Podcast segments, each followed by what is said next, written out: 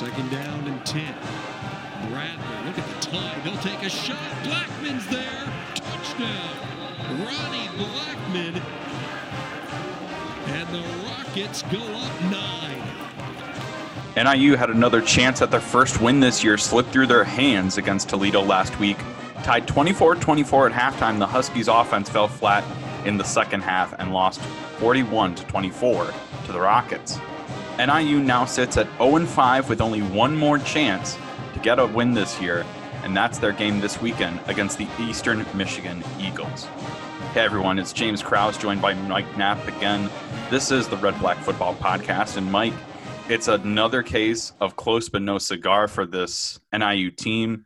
We figured they'd take their lumps this year, but man, they took a, a, a pretty crushing loss certainly you look at that game and they were in it for you know well into the fourth quarter. Second half adjustments not sure what's going on with those. Uh, it seems like other teams have found themselves really successful with the adjustments they've made against NIU, but NIU's adjustments against the opponent just really haven't materialized. So i'm not sure why that's the case but you couldn't have asked for anything more in the first half I mean, they moved the ball. They played decent defense, all things considered. They were on path to score more points than they had in any game this season, although they ended up not doing that. But, uh, you know, 24 points in a, and a half is promising. But again, it comes down to for the third week in a row, uh, it's all about finishing the game. And they just weren't able to do that, which is, I guess, what you would call the next step in the evolution of this program and the, and the young players is they've got to learn that when it you know when it comes time you got to step up and you got to get the job done. Let's talk about what went wrong in the second half. Uh, you know two touchdowns by bowers in the first half. Mm-hmm. tyrese ritchie gets to 100 yards in just the first half has a touchdown catch. Harrison whaley uh, uh, we'll talk about him later in this segment, but he is well on his way to his best game of the year. He gets an easy, easy 28 yard touchdown where he went virtually untouched. Mm-hmm. Second half, just flat. Uh, no completions in the third quarter. Sacked three times, I think, in the fourth.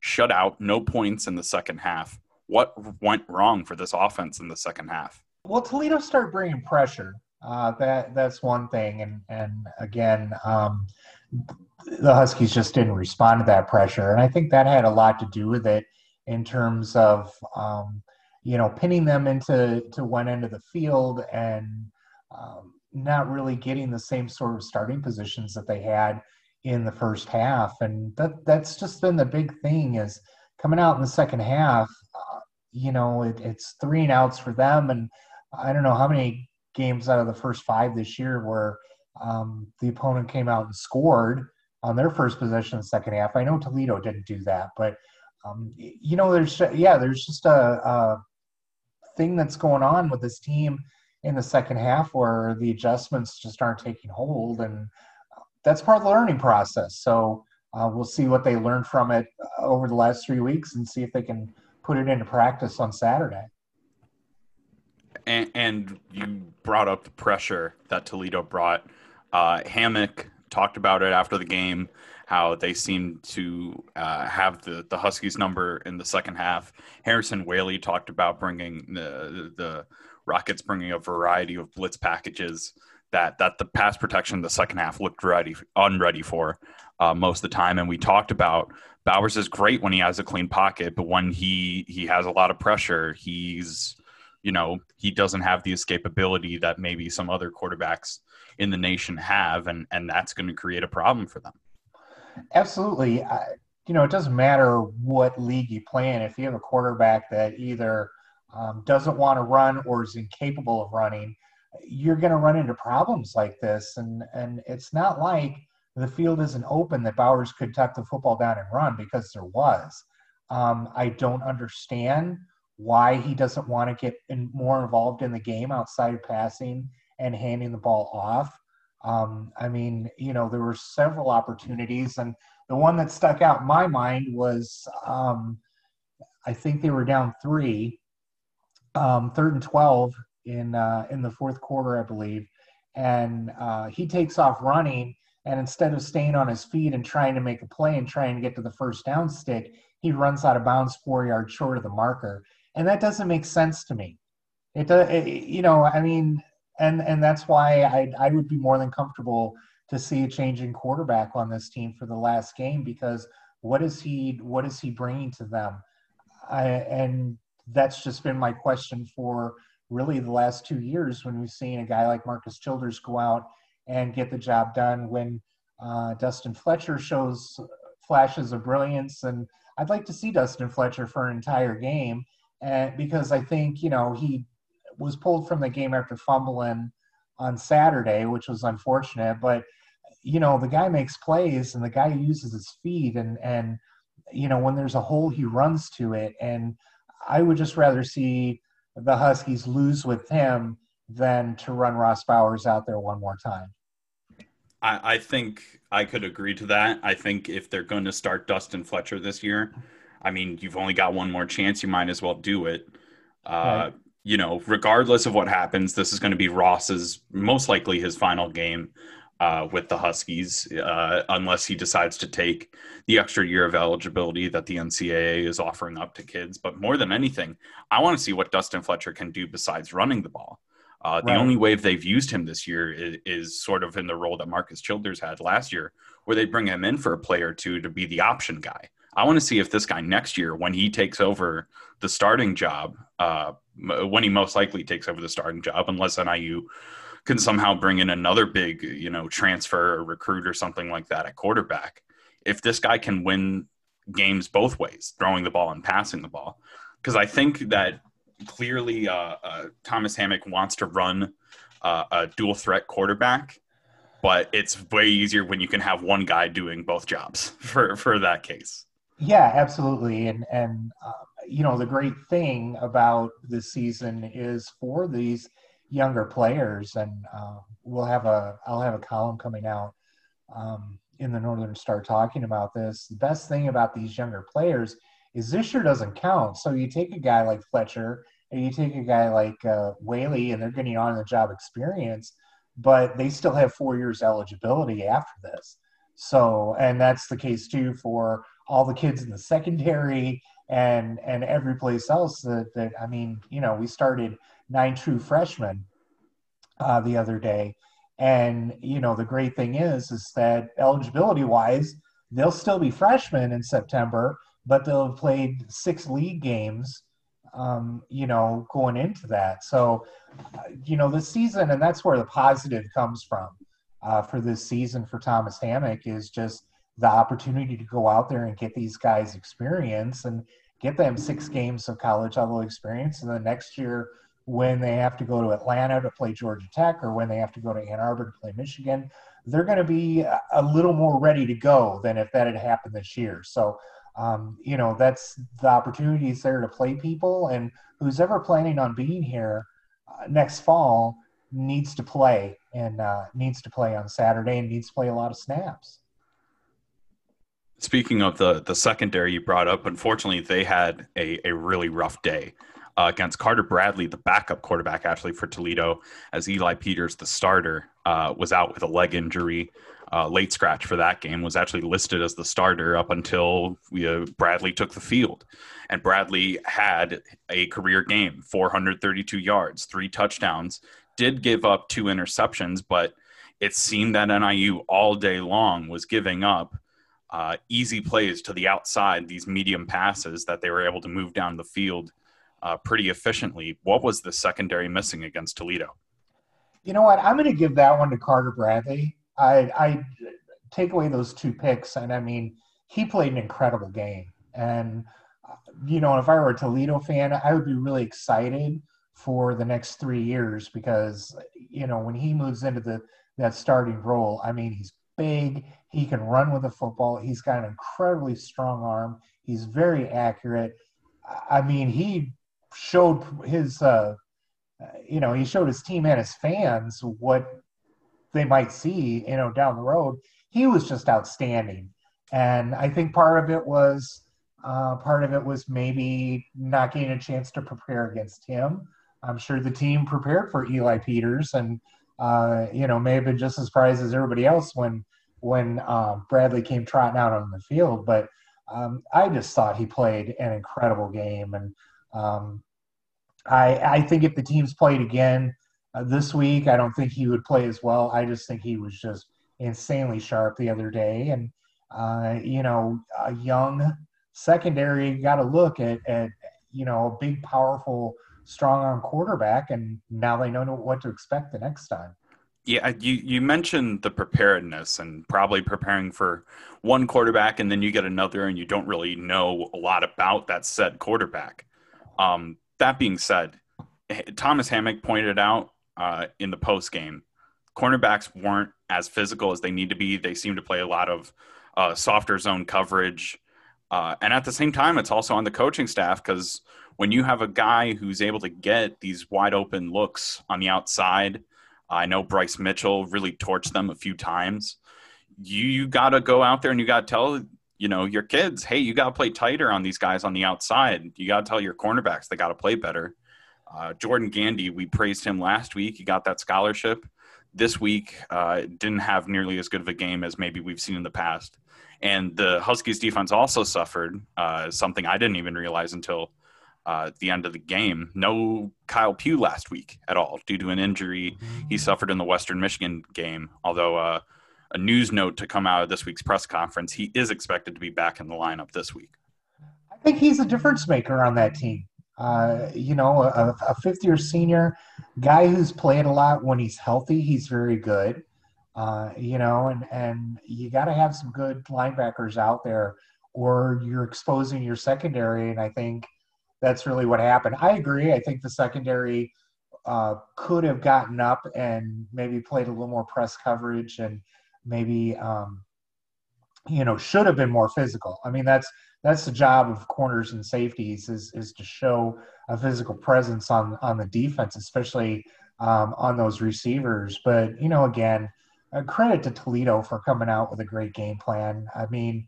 Um, I'd like to criticize the defense in the secondary um, you know, but I just can't because I, I'm just sitting here, you know, and replaying a few things I remember in my mind, and it just, you know, Carter Bradley just uh, gunning passes all over the field, and uh, I don't know who could have stopped him the other day.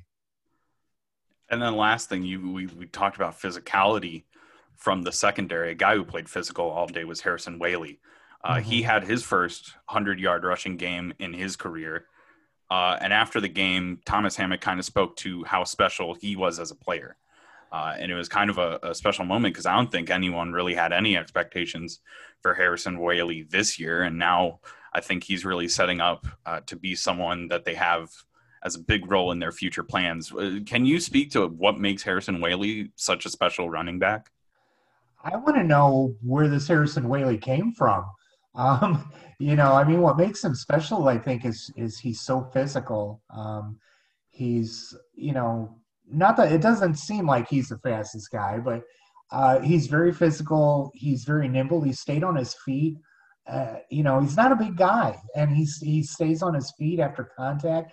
Doesn't go down easily. Competes really, really hard. I mean, um, you know, it looks like he's very good at finding holes and and getting through them. I, you know, his only problem this year has really been um, ball security, and and hopefully he's uh, figured that out, and and also he's been able to get out of the backfield and catch the ball. Um, you know, he had 30 some odd yard, what 34 yards of receiving on three catches the other day, and and that's something they've desperately needed all year. It feels like it's something they desperately needed for two years because, as I've said uh, as much as I love Tre Harbison as a person and as a running back, he just wasn't very good at catching passes out of the backfield. So we, when you can add that element of a hundred yard rusher, and then you can also send him out and put him out in a little, give him some space, throw him the ball, and and make him uh, do a couple of different things. Then uh, you know you, you're just gonna be even better. One thing I want to circle back to is um, you mentioned Tyrese Ritchie uh, earlier, and and it seemed to me that they just decided to go with the the defense of we're going to stop Tyrese Ritchie and let the other wide receivers try and beat us. And I think that was the case. Is is that they put the game in the uh, hands of the other wide receivers, and they really were not effective. And um, you know that's another step to be made for next year with with young receivers. I have a feeling Ritchie's going to come back and um, and uh, spend one more year here. So they just need to find somebody who's just as good as he is on the other side of the field. You know, so then you have more than one uh, threat to go to, and and that's what uh, this team was missing on Saturday was another receiver stepping up and and uh, you know making them pay for putting so much uh, attention on Tyrese Ritchie. I want to tell you how scary I think this this running back group is going to be in the coming years. Uh, have you heard the name recently, Antario Brown? No. Antario Brown. He's the fourth ranked running back in the state of Georgia. Uh-huh. Uh, he is an NIU commit, and he is among a group of top five. I saw on some ESPN graphic. It was like uh, Georgia, Clemson, Alabama, Ohio State is where the other guys were going. And I might have that wrong, but like that's the level of quality of running back Thomas Hammock is trying to get on this team. And it's going to be insane, I think, in a year or two when you've got Collins potentially being a fifth year senior uh, if he decides to stay uh, longer uh, than the four years he has. Uh, you have Whaley if he decides to stay, and then you have if this uh, commit comes through Antario Brown, he like this is going to be a a Loch Ness monster of a running back core, and that's just from what we could see this year. I do like what you you said though about them needing to get uh, some skill positions uh, other than running back kind of nailed down, and probably on both sides of the ball as well, because we're going to have a lot of uh, linebackers leaving this year. Yeah, and the one thing I really like about um, the coaching staff is that they're recruiting Georgia and Florida really heavily. And to be honest, I mean, if you're looking for skill position players, you've got to go south. You know, I mean, as as much as as much pride as I have as somebody who covered Illinois high school football for a long time, as much pride as I have in in the products that this state turns out in football, it's nothing compared to Georgia, Florida, Alabama, Texas, California. Uh, you know, if you want fast players, if you're going to build a roster where you're just going to, you know, go back to the old days of Iowa, Michigan, and Wisconsin and just build these big lines to run behind, um, you know, that's what you do. You get the homegrown uh, guys from the big guys from your own home state, which, you know, it seems like they seem to do, but then you got to go south to find those real true skill players. And, and I'll tell you what, I mean, if they're bringing in, uh, you know, a big time running back from the state of Georgia, they're bringing in a big time running back. Well, speaking of big time, this game coming up on Saturday is going to be big time. We're going to talk about that right after this break. So now we get into the last game of NIU's uh, shortened schedule this year due to COVID, and it's against uh, an opponent that uh, prior to last week was also winless, the EMU Eagles. Uh, they're one and four now after a big win over Western Michigan, and they got a big help from their quarterback, Preston Hutchinson. Mike, tell me about uh, Hutchinson and, and what are some of the things he brings to this EMU offense that seems to, even in a down year for the program, be really, really effective. Well, I mean, he's completing 62% of his passes, so um, you know, averaging about 284 yards a game, uh, 10 touchdowns, which is tied for uh, for third in in the MAC, and um, you know, he just brings that element of being able to, uh, you know, he's fairly efficient. He just brings that element of being able to throw the ball, throw it downfield. Um, you know, I, I think the one thing that maybe, and I know he didn't have any this past week, but um, I know one thing maybe the NIU secondary will look at is he's thrown – um, six interceptions, which leads uh, which leads the league in in that category. So um, you know, but he was sharp just the same way. He was really sharp against Western Michigan the other day, threw 300 yards and threw for three touchdowns. And um, it seems like just not having seen him since last year, it, it, really seems like, um, you know, they just have to get pressure on him. Uh, if you look at what happened last year here at home, um, you know, it was a, a 20 point win by Eastern Michigan. Um, and it really was some scoring on some big plays and, and uh, taking advantage of some NIU mistakes. And I think one thing they have to do is, um, you know, make him make decisions that he doesn't want to, which means getting back there and getting pressure on him, uh, hitting him a couple of times, and and maybe he'll throw one to uh, to an opposing player. Uh, but we'll we'll see what happens with that. Um, you know, I, I, the one thing I've noticed too though is they average 413 yards a game, so they really don't run the ball all that well. And that's the thing. If they take away the pass, then it'll force uh, EMU to start running the ball, and I think that just plays into NIU's favor. Hutchinson had a uh, record in the first half against Western Michigan, at least a program record 267 passing yards, 15 of 22 passing. You mentioned the running game. Darius Boone uh, had a pretty good game against Western Michigan, uh, 148 yards on 25 attempts. He got his first uh, collegiate touchdown, and running game was really something uh, that broke the back of the Huskies last year. Shaq Vaughn had 107 yards against NIU. Uh, the defense, however, is a, a gray area, and it's where they've probably uh, could point to saying they lost a few of their games because they weren't able to be up to snuff defensively. Daniel Crawford this week, the tight end, you would think a, a receiver would be uh, more talking about attacking in the pass. He said they got to run the ball this week to really open up the offense. What kind of things do you expect NIU to do against EMU? Well, this would be, we'll, we'll jump on this uh, bandwagon again it would be a great game for a dual threat quarterback to start. Um, you know, mainly because they give up 248 rushing yards a game. So this plays into NIU's hands in terms of um, starting to show an ability to run the football. Is that, uh, and this is the kind of game Thomas Hammock wants to get into, where they can hang on to the ball for a long time. They can run the ball. I know we'll talk about the weather in here in a minute, but um, you know, if, if they can get the run game going and just eat up clock like crazy, then, uh, you know, that's just going to play to their advantage. And it seems like Eastern Michigan may be a willing partner in that scenario. Eastern Michigan, the third worst rushing attack in the Mid American Conference, uh, and their passing defense isn't much better. They're the fourth worst. So we're going to see how uh, Harrison Whaley might be able to attack how Aaron Collins might get incorporated a little bit more. Uh, and like you mentioned, we'll see if Dustin Fletcher gets a little bit more playing time in there, maybe gets the start, uh, and we we start to see some of the things uh, kind of in development, in in the making for the NIU offense that uh, we haven't gotten a, a huge chance to see this year.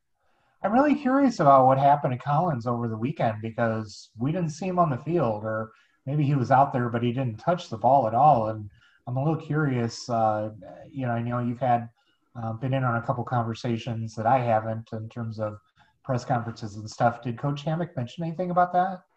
Collins, I believe, played, but I don't think he ever got uh, any touches. I don't know if it was a matter of injury. I know Cole Tucker, uh, we mentioned Kyle Pugh in the first half of the show. Cole Tucker was suited up for that game, but he, I don't think, ever took the field at all. Uh, he's been dealing with, I guess, an injury. He was listed as the number one receiver, but I don't think he ever even took a snap at that. Uh, and I don't know if Toledo ever had to punt the ball, so we never saw him in the return game. Uh, but according to Coach Hammock, he's feeling good. We should probably see him this week. Uh, and also, one last thing Lance DeVoe not listed on the uh, depth chart this week for NIU, presumably done, unfortunately, for the year. Uh, and we'll see if he comes back next year with the extra eligibility he gains. Last thing I wanted to talk about in terms of the EMU game, it's something that NIU's been waiting for sort of all year after how bad the weather was for them in a lot of their games last year. Weather forecasts, as of now, uh, show, there, show there is a, about a 50 or 70% chance of rain and even snow uh, coming up in Michigan this weekend. Thomas Hammock has talked about all year this team uh, because of COVID uh, and because of just wanting no excuses, p- preparing outdoors through all sorts of different types of weather, through rain, through the cold, through snow, uh, they're finally going to get a chance to show some of the skills they might have developed in those conditions. What is the biggest thing that that weather might be a challenge for them for? And I think we have the same thing in mind. Um, I would think throwing the ball. Um, I know, you know, and of course, I've heard and I mentioned this, I think, on another episode, but uh, you know, there have been some uh, offensive-minded coaches in the past that said, the only thing that can really stop uh, a passing game is wind. But uh, you know, when the when the ball is is uh, when the ball is tough to hang on to, and when you're throwing it at 40, 50 miles an hour and expecting somebody else to catch it, you you know, rain and and uh, moisture is going to play a factor in that. So. Uh, you know, it would be a perfect game for Thomas Hammock if they just if it was rainy and snowy and they just could hand the ball off 50 or 60 times because I know that's uh, you know the kind of game that he likes to call as a as a coach. So um, you know, let's just see what that running game uh, has going for him on Saturday because I think again um, that will be what wins or loses the game. I thought uh, we would both say that it's holding on to the football. I mean, obviously at the at the beginning of the year, it was a big problem, and everyone kind of uh, was very, very worried after that five uh, turnover game against Buffalo. But as the season's progressed, I think they've gotten better at it. But even last week, you mentioned Dustin Fletcher uh, getting uh, the ball knocked out of his hands. It's going to be a lot easier for that ball to to hit the turf uh, in rainy or wet conditions. We'll see how good of a job uh, either team does in in holding on to it, and I think it's going to come down to whichever team can do that and and commit uh, the least mistakes uh, in terms of giving up fumbles or dropping passes uh, is going to be the team that probably comes out with the win. Let's go real quick to the three and out, and then we'll wrap up this episode. First two Mid American Conference games were canceled ahead of the final week of the season. Ohio, Kent State, and Miami Bowling Green were both canceled due to COVID 19 outbreaks causing roster issues for both games. The cancellations, the fourth and fifth of the season, have decided the East Division for the undefeated Buffalo Bulls. Second, one game in the MAC West will decide the Bulls' opponents for the conference title game on December 18th. Western Michigan and the Broncos will head to Ball State and face the Cardinals at 11 a.m. Saturday on ESPN Plus. The winner will go on to Detroit. And finally, the Big Ten announced their decision on Tuesday to allow Ohio State to play in their conference championship game despite not playing the minimum required six games. Ohio State had their season finale against Michigan canceled, leaving them at 5 0 and still ranked third in the college football playoff. The Buckeyes will face Northwestern on December 19th in Indianapolis, hoping a win will help their chances at making the playoff. 0 and 5. It's the first time NIU has been 0 and 5 since 1998. Uh, since uh, before I was born, personally, I don't want to bring up Mike's age, but that's fine. uh, but uh, but it, has been a long time since NIU, I guess, has struggled this much. And unfortunately, because of COVID, because of the shortened schedule, this is the last chance they get to pick up a victory. Do you think there's a lot of added pressure going into this week? I know a lot of players say they want to win every week, but like this is your last chance to. I can assume there's a lot of pressure going on this. I would think so. I I, I think anybody uh, who you know plays sports at, at any level um, you know wants to succeed, of course, and they always want to win. And they have a lot of uh, they're very proud people, and so um, I don't think this team or anybody on this team, whether it be the coaching staff or the players or whoever else, wants to be known as uh, you know a team that went through an entire season without without winning. And you know um, especially given what this program has done over the last 10 years and the fact it's one of the winningest programs in the country and um, to have a year like this. But you know I, the more thought i give it and again in, in the column that we'll see uh, here in the next day or two this team as i'm making the prediction that this team's going to win 10 games in two years. Uh, you know, I don't, I, I, I don't know what next year's going to look like, but I think in two years this team's going to be a 10 win club. And, um, you know, I think that's what uh, we as uh, media, we as fans or whatever have to look forward to. Unfortunately, there will be players who will play their last game on Saturday and won't be a part of that. So, uh, you know, I'm sure they'll want to go out with a win. And, um, you know, of course, EMU, they're seniors and, everybody are wanting to do the same thing. So, um, is there pressure? Yeah, there's probably pressure just from a personal sense. Um, I think they want to. I think they want to get a win, and that's the best way to to launch yourself into next season when um, it's a full season and when Uh, it's not so crazy, hopefully. Uh, you know, the best way to launch yourself into that is is to win your last game of the previous season. For the last five weeks, NIU's left the field with a bad taste in their mouth, and they've tried to get it out with a win, and they haven't yet. But I tell you, a win in the final game of the season, that would be pretty sweet for them, and that'd make up for a lot of the issues they've had this year. We'll tell you about this game against EMU and all about uh, things to expect in the future for this program in our final episode of the season. That's next week on the Red Black Football Podcast.